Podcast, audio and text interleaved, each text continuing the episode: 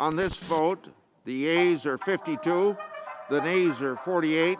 The nomination of Amy Coney Barrett of Indiana to be an Associate Justice of the Supreme Court of the United States is confirmed.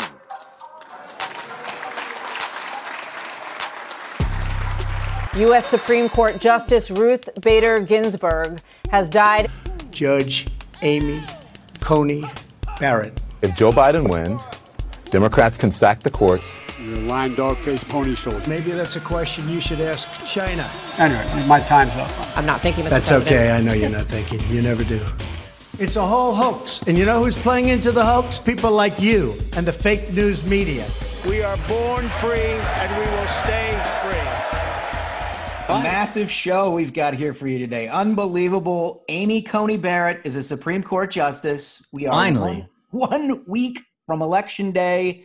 And folks, we have Senator Tom Cotton getting ruthless today. That's a hell of a lineup we got. What a night to start with. You know, Supreme Court Justice Amy Coney Barrett. You know, I know Merrick is looking down upon us right now, smiling and overjoyed that Amy Coney Barrett has been confirmed. What a night. Can we talk just a minute about the prophecy that you foretold in October of 2018 when you told all of the minions that this would happen? I remember I told them, I said, you know, October of 2020, Cocaine Mitch will place RBG with Amy Coney Barrett, and there's not a goddamn thing the libs can do about it. And what happened? Cocaine Mitch delivered yet again. Well, Cocaine Mitch does deliver yet again, and this one is a big one. I mean, to be honest with you, we all watched the hearings. We all watched her performance. We know what kind of a justice she's going to be. It is going to be a massive difference on the Supreme Court. You know, 6-3, but I don't know about that. Finally, conservatives have a 5-4 majority. It's a good day. It's a great day. And, you know, now we can proceed to rig the election and take everybody's health care away freely in a maternalistic finally dignity. No more meddling from John Roberts. It's time to take health care away from people. That's what we've been after this whole time. You know? In total seriousness, it is a generational accomplishment that we witnessed last night. There is huge. Nobody who could have predicted the shift. If you look at, you know, basically where we were at the end of the Obama term with Merrick Garland being nominated, we were on the precipice. Peace be upon him. Peace be upon him. We were on the precipice of a 5-4 liberal majority on that court. Yeah. And 4 years later, we are looking at, you know, 6-3, or, you know, with Roberts, it's, you know, it could be 5-4. But anyway, it is a decisive shift in our direction. And, you know, what a triumph, what accomplishment by President Trump and by Cocaine Mitch. I mean, this is the last defense against the lunacy of the left. It's America's insurance policy for the Biden rioters, and who knows what happens, you know, if Biden finds a way to rig the election and win this thing, and he tries to pass some kind of crazy Green New Deal, ban all guns, you know, God bless Cocaine Mitch. He's held the line for us right there. He really has. And I think all Republican senators deserve an awful lot of credit for staying in this thing. You know, I mean, look, the outside story that nobody really knows is this nomination came up at the end of September. And when it did, there was an awful lot of travel and COVID interplay. We know about the super spreader event in the South Lawn. You know, where three Republican senators ended up getting COVID. So, I mean, the challenge of trying to keep not only everybody on board in terms of where the votes are, because they had no margin to spare. Remember, Lisa Murkowski and Susan Collins dealt themselves out before the proceedings began on the motion to proceed to this nomination. So they were literally at the number. And so if you lose anyone, I mean, if somebody gets sick, if somebody does anything to themselves, if they get lost on the way to the Senate, I mean, you don't get a Supreme Court nominee. And they had to hold that together for 6 weeks. And it's a huge amount of credit to the senators who are in cycle. You know, you've got Corey in Colorado who held the line. You know, that's courage under fire right there.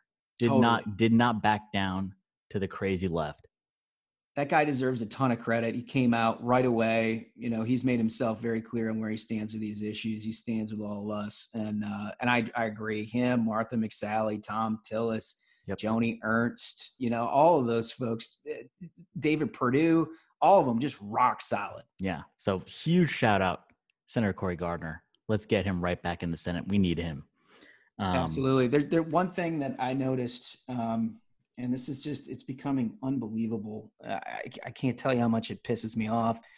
Last night during this momentous occasion in the South Lawn where the president and Justice Thomas is swearing in Amy Coney Barrett, like, you know, a significant news event, CNN and MSNBC did not take it. It's insane. It's insane. That's what we've been saying is, you know, the mainstream fake news media will not give you the information you need. You have to subscribe to Ruthless. You have to get all your friends to subscribe to Ruthless because you will actually get the news here. Absolutely. You'll get the information here. You'll get the analysis here. And it's even more than that. Like, the reckoning is coming. The reckoning is coming. This will not be settled on election day. This revolution is just being, what Trump has showed us in these 4 years is that it doesn't matter if you're Donald Trump or you're Mitt Romney or you're, you know, some other milquetoast Republican, they're going to say the same damn thing about you. Yeah. Every Republican is always Hitler. It's the worst thing possible. And the media is totally in the bag for the Dems. They're doing everything they can to elect Biden. They are involved in straight up election interference right now. Oh, we want to get to that because I know you got some special thoughts on what's going on with that. I got a lot of thoughts on that. Before we get to that, I've got two quotes that I want to pull and discuss. The first is when McConnell says last night in his closing speech, after hearing Democrats talk about how this was an illegitimate process and illegitimate justice, he says, quote, legitimacy does not flow from their feelings, unquote. What a mic drop. Take that. Cocaine Mitch does not give an F about your feelings. Does not care. Cry more. It's just so good. And then also in a quote of terrible lack of self-awareness, Senator Schumer says that as a result of Amy Coney Barrett, quote, generations of unborn will suffer, unquote. Yeah. I mean, well, the consequences, they'll get to be born. So congratulations to them. Thank you, ACB. We reached for comment. The unborn disagreed with that. I mean, it's a huge celebration. It's a huge accomplishment. We're going from the John Roberts court to the Clarence Thomas court. You know, we are finally in a place where we're going to be safe from activist judges, you know, legislating from the bench. God bless Trump. God bless Cocaine Mitch for pulling this off. Totally. And the politics of this, look, if the politics of recent history or politics for the next week, Republicans, I think, probably have a little wind at their back. Yeah. I mean, there's a lot of, you know, finally, I think there's going to be some Dems who are going to end up paying the price for voting no. Like, you've got Doug Jones in Alabama, you know, last time that race had a minor issue in it. Now voting against ACB is a major issue in the race. Oh my God. Got to worry about that. The sly Roy Moore reference. And, you know, last thing, I got to give a lot more credit for Cocaine Mitch because right after the confirmation, he moves to confirm more judges. Just like, it doesn't stop. The night's not over for you, Dems. You're going to sit here and you're going to watch.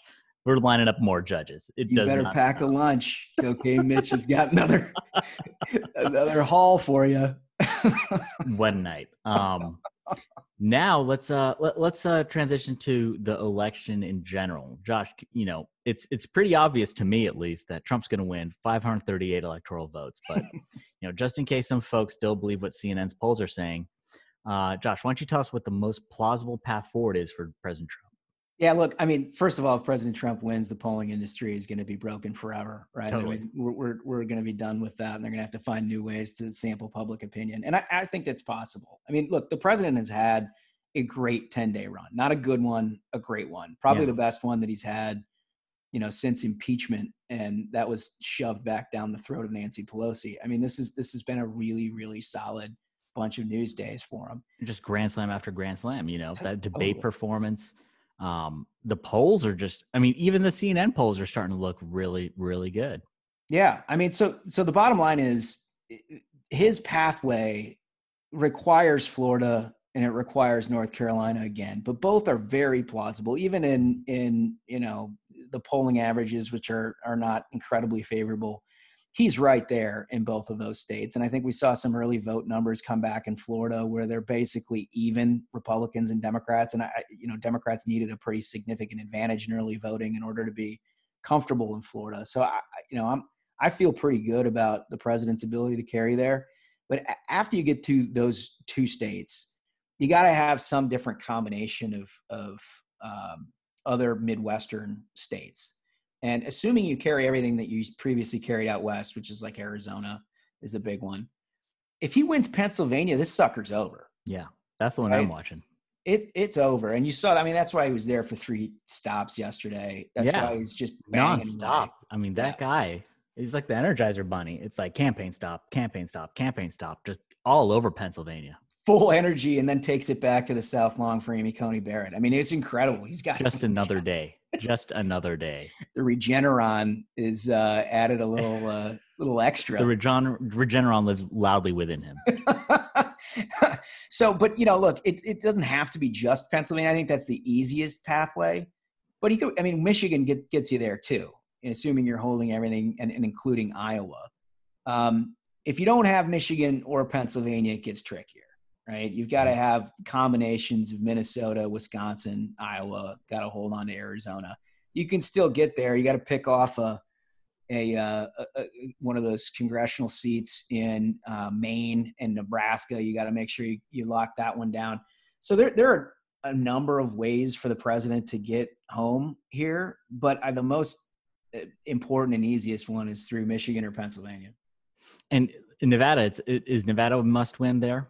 Yeah, Nevada is actually really interesting because, look, the Democrats have figured out how to try to rig everything when it pertains to the election in Nevada, and it's just been insane what they've done with mail-out ballots and everything else. But there's also a little change to the electorate. Obviously, the service industry has changed quite a bit during COVID, and people have sort of scattered a little bit. So there's a lot of question about what the actual makeup of the electorate looks like. And also, when we saw during the primaries, Ralston Soleimani no longer has that iron grip to activate culinary that he once did. That could be a game changer, Ralston Soleimani doesn't activate culinary. Who knows what happens there? Who knows what happens if the culinary is not there? So you look at some of this stuff and you can see multiple pathways to victory. The one really interesting part that I've found completely at odds with what we hear from the mainstream media is coming into this, the idea that we're going to have this sort of record number of ballots cast by mail, right? Just everybody was talking about how Republicans are going to be overwhelmed with Democrats mail-in voting far before Election Day. And no question, there's been a lot of mail-in by votes, and there is certainly a Democratic advantage. But here's yesterday's totals as given to us by the Associated Press. 58.6 million ballots were cast so far, early vote and vote by mail. Okay, so how does that compare to 2016? In 2016, we had 58 million votes cast. Interesting. What? Wait a minute. I thought the pandemic changed everything, Smug. Here's my thing is, whoever's out there doing the voter suppression, they're doing an awful job. We hear there's a lot of voter suppression going on. I don't see it, but hey, who knows? I did. They're wrapping themselves into pretzels to try to figure out how to explain that. But it is really interesting to note that although there will be more ballots cast early and by mail, as of right now, it's exactly the same as it was in 2016. And the emphasis that Democrats have put on voting by mail, and the mainstream media has told us we have to vote by mail. And remember the September blow up with every Democrat in Congress trying to convince us that Mike Duncan was somehow rigging this election with mailboxes? That was completely insane. We had a congressman chain himself to a USPS postal box. That's complete madness. Like, where do they come up with this Looney Tune stuff? We have dealt with so much madness over the last few years. It is, I don't even know where to begin, but that one was clearly ridiculous. And I think, look, bottom line is the president can win this race. He's got multiple paths to victory, and I think he's not been overwhelmed at all by early voting. We're just going to see how this goes. I know we want to do a full recap of the Senate on Thursday. Yeah, definitely going to have to go over that map too. Yeah. So we'll leave that there. I know the last part of this that we referenced at the beginning that you want to get into, Smug. Absolutely. We've got a couple of theories of the case here on the closing arguments and what's happening to our news media. Huge. So everyone knows that the media is completely crooked. They're doing the bidding of the Biden campaign, and they're completely hiding the truth from the public, especially on this Hunter Biden thing. And two people specifically I need to call out, and that's John Brennan and Clapper, who have been giving cover to the left-wing media to sweep everything and having to do with Hunter under the rug. You know, they're giving these quotes out, and they're very careful how they say it. They say, oh, this laptop has the hallmarks, quote, totally, hallmarks of Russian disinformation. It's like saying, many people are saying, or sources say, no, there's no basis in fact. This is, they're just completely pulling this out of the air. It's hallmarks of Russian disinformation. So what happens is now you have every media organization running out there and saying, oh, it's Russian disinformation, total Russian disinformation, Incredible. And we're talking about the disinformation. Are you talking about the sex tape? Wow. We're going to move on. Come on. I feel like we got to just at least acknowledge there was feet involved. Oh my God. No? There goes our Apple iTunes rating right there. Gone. I mean, here's the thing with Brennan and Clappers. They have no choice. Trump wins, they're in jail. Biden wins, they're in the cabinet. So what do you think they're going to do? These crooks.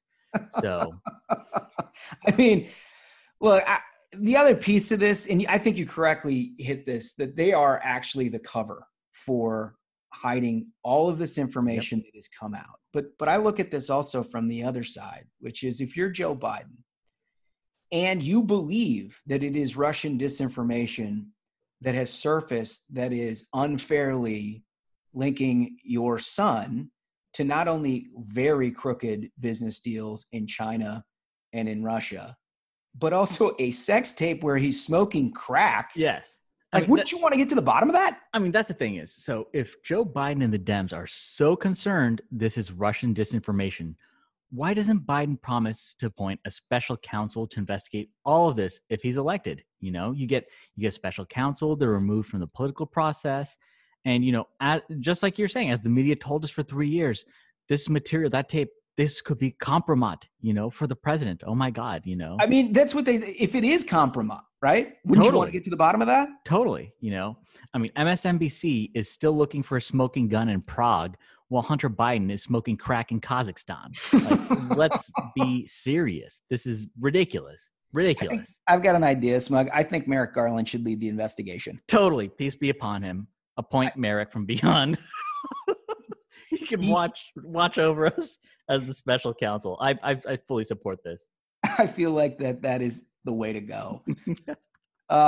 Folks, look, this has been incredibly fun, but we've got a really important interview. Huge. We want to get straight to it. This guy has been a big part of our success over the last few years from the conservative side, and I can't wait to interview Senator Tom Cotton. And, also you got to mention he's the new owner of the New York Times. So you got, be sure to congratulate him on that. Yeah, I will. Without further ado, let's get right into that interview.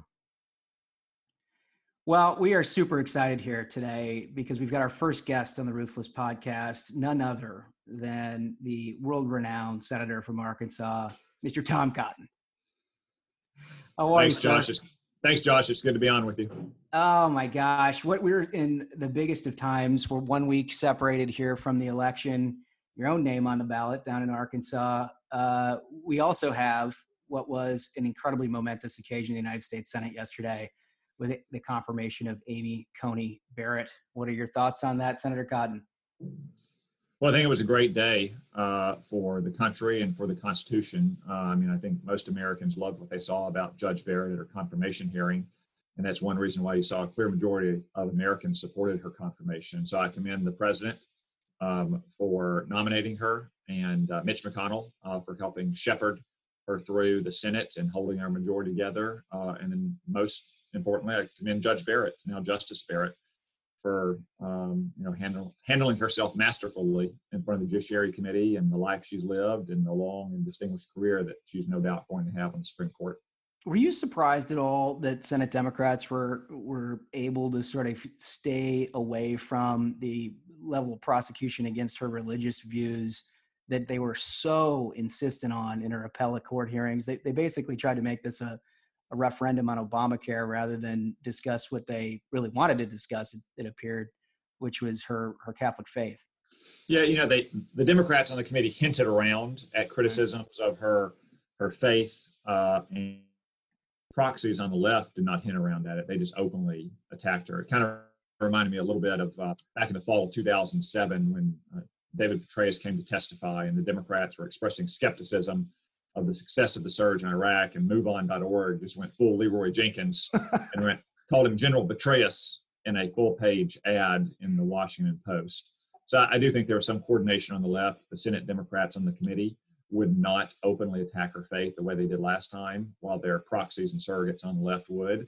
But obviously, she came off in an incredibly appealing and dignified, graceful way, in addition to the brilliance and the deep erudition she showed about the law in that committee hearing. So it's no surprise to me, again, that the polls showed that the American people wanted her confirmed, and the Democrats knew they were playing a pretty weak hand, both with public opinion and also on how solidly unified the Republicans were, within just a few days of Judge Ginsburg's passing. But that, one of the things I think that is underrated about this process is basically you had 6 weeks to try to keep everybody healthy and everybody in attendance, which is, everybody kind of looked past that, but that's no small feat when you're at the end of an election, everybody's traveling, trying to do what they can do on the ground, and then coming back and talk a little bit about how difficult it was to make sure that you had 51 votes at the end of the day. Yeah, well, there was that time maybe 3 weeks ago after several senators had contracted the coronavirus or been exposed to someone who had. Unfortunately, those were all pretty mild cases, and none were hospitalized, and everyone was back on their feet within the requisite time period. But yeah, we certainly all had to do our part to stay together, both politically and medically. I feel like I probably travel more these days than almost any person in America as I'm going around the country campaigning for my fellow senators and going back and forth between Arkansas and Washington. But, it's just a matter of exercising normal precautions, trying to keep your distance where you can, wearing a mask and practicing good hygiene and being aware of your surroundings where you can, like on an airplane. And, we were able to all stick together, both politically and medically, as you say. Yeah, well, huge accomplishment in the country. Thanks you for all of that. One thing I wanted to get into with you, Senator, is unlike an awful lot of politicians, you actually have an interesting life. And one thing that I didn't know, and I was looking back to sort of your entryway into the public forum, and what I came across was a letter that you had wrote to the New York Times after they published classified information dealing with terrorist financing. And at the time, you were on the front lines. And they decided to ignore it, but there were some conservative blogs that picked it up and brought it to light. And it seemed to me like that was sort of your entryway into the public. Yeah, maybe you can say that, Josh. So yeah, it goes back to the summer of 2006. Really, the backstory goes back to December of 2005. I had been in Ranger School for about 6 weeks at that point, totally cut off from the outside world. And we had one weekend where we got to kind of decompress and read the news and sleep in, so we wouldn't be a danger to ourselves or others on the road as we drove home for the Christmas holiday. And the first news story I read that December of 2005 was the New York Times disclosing the highly classified, highly successful terrorist surveillance program. And I was just appalled at that. And you fast forward 6 months later, and when I was in Iraq in 2006, the New York Times did it again. They disclosed something known as the SWIFT program, an international finance consortium that helps settle payments and transactions across international borders, and how we were using the SWIFT program to help track terrorist financing. And by the New York Times' own reporting, it was fully briefed to the relevant intelligence committees in Congress. They supported it. Our allies in Western Europe supported it, which in those days was pretty uncommon in anything related to the war on terrorism. That the New York Times decided that it was the arbiter of what should and should not be public about our classified intelligence program. So I found myself in our big base in Iraq for about 36 hours. That period of time, we were doing 96-hour long-range patrols out of a small little patrol base near the river. And we would come back to the big base, get a chance to take a hot shower and some hot food, wash your clothes before you head back out. And I read that story and I fired off what I guess you could say was an intemperate email suggesting that the people responsible for publishing this information should be prosecuted to the full extent of the law. And then I left for another 96 hours where I was totally cut off from communication. Let's just say when I got back, it had gone off like something of a bomb on the internet. I had a young private come running up to my Humvee and said, "Sir, you got to get inside. The commander, he wants to see you right now." Oh, you're thinking of like, did you? He said, "Did you write an op-ed in the New York Times?" I said, "No, sir. I wrote a letter to the editor," which I knew I was, it was within my rights to do. In your 1 hour of military law training as an infantry lieutenant, you get told about what you can and can't do in terms of public, political, civic participation. So I had to go up to the battalion headquarters to meet the battalion commander. And I was very worried at this point that, I might actually lose my platoon just, a month or two after having it and after having waited all those years to get to where I was. Fortunately, he was up in the green zone that night. So I had the long, sleepless night, dozed off finally, woke up, had an email in my Army inbox from a colonel at the Pentagon. And all it said was, "Hey, LT, I thought you might like to see the message below." And he had forwarded a message from Pete Schoomaker, who at the time was the chief of staff of the Army, the senior general in the Army. And the distribution list was something like all Army generals and colonels. And General Schoomaker had linked to my letter and said, "These are wise words about operational and information security from one of our brave lieutenants on the front line. Disseminate out to the lowest level." Oh my gosh, you're just like that, you're off the hook. So I saw my battalion commander later that day, and he kind of said, "Come over here." And he said, "Tom, I saw your letter." He said, "Did you see the chief's note about it?" And I said, "I did, sir."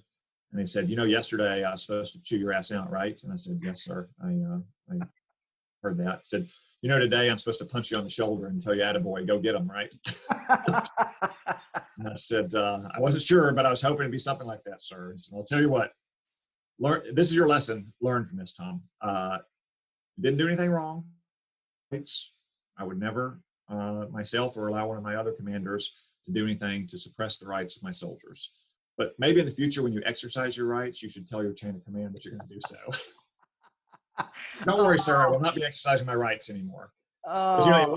One funny side note on that is, this all happened again while I was out on that 96-hour patrol. Is a lot on the left, probably some left-wing commentator still with us and trolling on the internet today, said that I was a fiction, I was made up. Apparently, I didn't know this until the time, Tom Cotton is a minor character in The Lord of the Rings. Oh.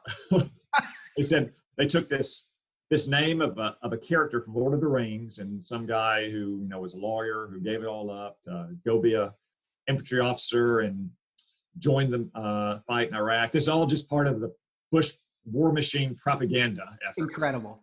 So you had a lot of classmates and friends that were writing. In fact, one of them, Peter Berkowitz, had been a professor of mine in college. He's now the director of policy planning at the State Department. So they were all writing in to assure everyone that I, in fact, existed.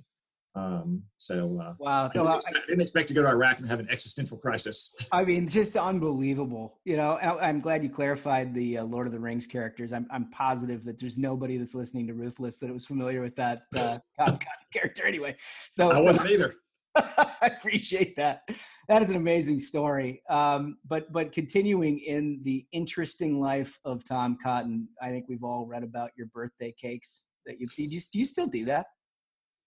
Not as much. My wife makes a lot more desserts for our boys now, so we've moved on to pound cakes and pumpkin pie. Although I got to tell you, when you see a nice, fresh sheet cake at Walmart or Kroger or something, it's hard to resist because that's my wife and I actually both love that birthday cakes. And the first time, maybe 2 or 3 weeks into dating, we're going to the grocery store because we're going to cook dinner together, and we were in the bakery like picking up bread or something, and I saw birthday cake, and I thought I would reveal this about myself, see how she responded. I said, sometimes, Anna, I just buy a cake like that on no particular day just to eat it for dessert. And she looked at me with these wide eyes and she said, "Are you serious?" I said, "Yeah." And she said, "I do that too." Oh my, a match made in heaven. Yeah. For those of you who don't know, Senator Cotton had made it a tradition in his life to at least once a week buy a sheet cake. You know, when you go into the grocery store and they have all of the leftover cakes that are sitting there, you wonder, like, did nobody order them? They just make these things up. Well, the consumer for that, and which we all wondered who that might be, is Tom Cotton and his wife, evidently. But who wouldn't? I mean, who doesn't like birthday cake? Like, when you have birthday cake at the office, back when people would go to the office, who didn't take a break, come to the break room? So why wouldn't you just buy it? I don't understand. It's a very... My wife, her pound cakes and her pumpkin pies are really extraordinary, even better than sheet cake from Walmart. Well, you've upped your dessert game, no question. One thing I know that both you and your wife are super into is Christmas. And I don't mean just like sort of you observe Christmas because, you know, Christians observe Christmas. I mean, you're really into Christmas. I mean, you might be the world's foremost expert on the Christmas rollout. Oh yeah. I know it's still just late October, and, you know, according to the ways of our fathers, we would wait until Black Friday to start to decorate and celebrate for Christmas. But seriously, with the threats posed today in the war on Christmas, I don't think we can let our enemies get the jump on us. We have to move preemptively and start decorating and celebrating now if we want to win the war on Christmas. Well, it's a war that's been waged for quite some time, as you know. And in this particular case, you on the front lines of it. I'm hoping that maybe you can give listeners just a little bit of etiquette when it comes to, like, when do we start listening to Christmas carols? When do we start? You know, when's the tree go up? It seems like there's holiday creep everywhere. I think this year, like, Dunkin' Donuts and Starbucks were rolling out pumpkin spice drinks like in mid-August. God bless them. But yeah, you know, here we are, like, I guess, like I said, the last week of October. If you've been to Walmart lately, you know they already have trees up and decorations alongside their Halloween costumes. And of course, Countdown to Christmas on Hallmark Channel has already begun. Now, my wife draws a firm line. She, in between, you know, her work and being a great mom, she's also does, as you might imagine, most of the tasteful decorating in the house. And she is a traditionalist. Halloween until October 31st. And on November 1, it all comes down, and the fall theme Thanksgiving comes up. But on Thanksgiving night, once the boys are asleep, all that comes down, and the Christmas trees and the decorations start going up. Do you sneak in a little bit of the Hallmark Channel early in November? Do you give it just a little preview? On occasion, I do, yeah. You know, my wife says that you can only watch it for about 7 minutes before you've seen everything, because you can only go like 3 seconds without, you know, a shot of Christmas decorations, or, as you know, your fellow podcaster, who I'm sure you're about to overtake and reach, despite his vast reach, Tony Kornheiser, calls the Hallmark Countdown to Christmas flavored Novocaine for the mind. So, you know, if you want to turn off the shout fests on cable news, you can always just flip over to Hallmark, which I would point out, by the way, has like several times the viewership of old repeat Christmas movies that CNN's original program has at any given time. Well, look at the ratings. Hallmark Christmas totally destroys almost every other channel in ratings. I mean, for good reason. It's just quality content, right? It's a big city guy who's down on his luck, meets a gal in a small town, and, you know, they get together, and boy, oh boy, there's your Hallmark Christmas. They save the bakery, they save the bed and breakfast, they save the traditional Christmas parade. After overcoming the smallest, most easily surmountable obstacle to their relationship ever met by any two people.